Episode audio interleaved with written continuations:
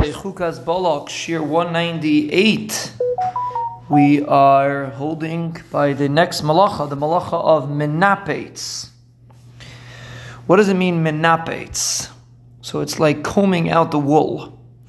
It's not really so practical in our day to day lives, but the Rambam says minapeitz, tzemer, or pishtim is chayev.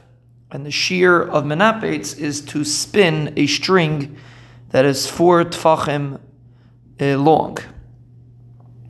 If a person is minapeitz gidim, which are like sinews, those are harder materials. Um, also, there's a concept of of niputs on them.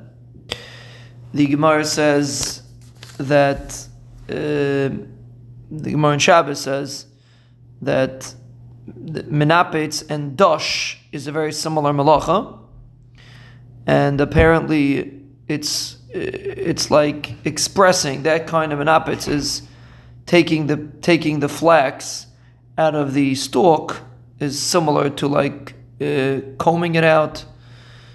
Uh, you're like smoothing it out. You take like the flax is found inside the stalk. The Gemara seems to say that the minapeitz and Dutch and Dush are connected to each other.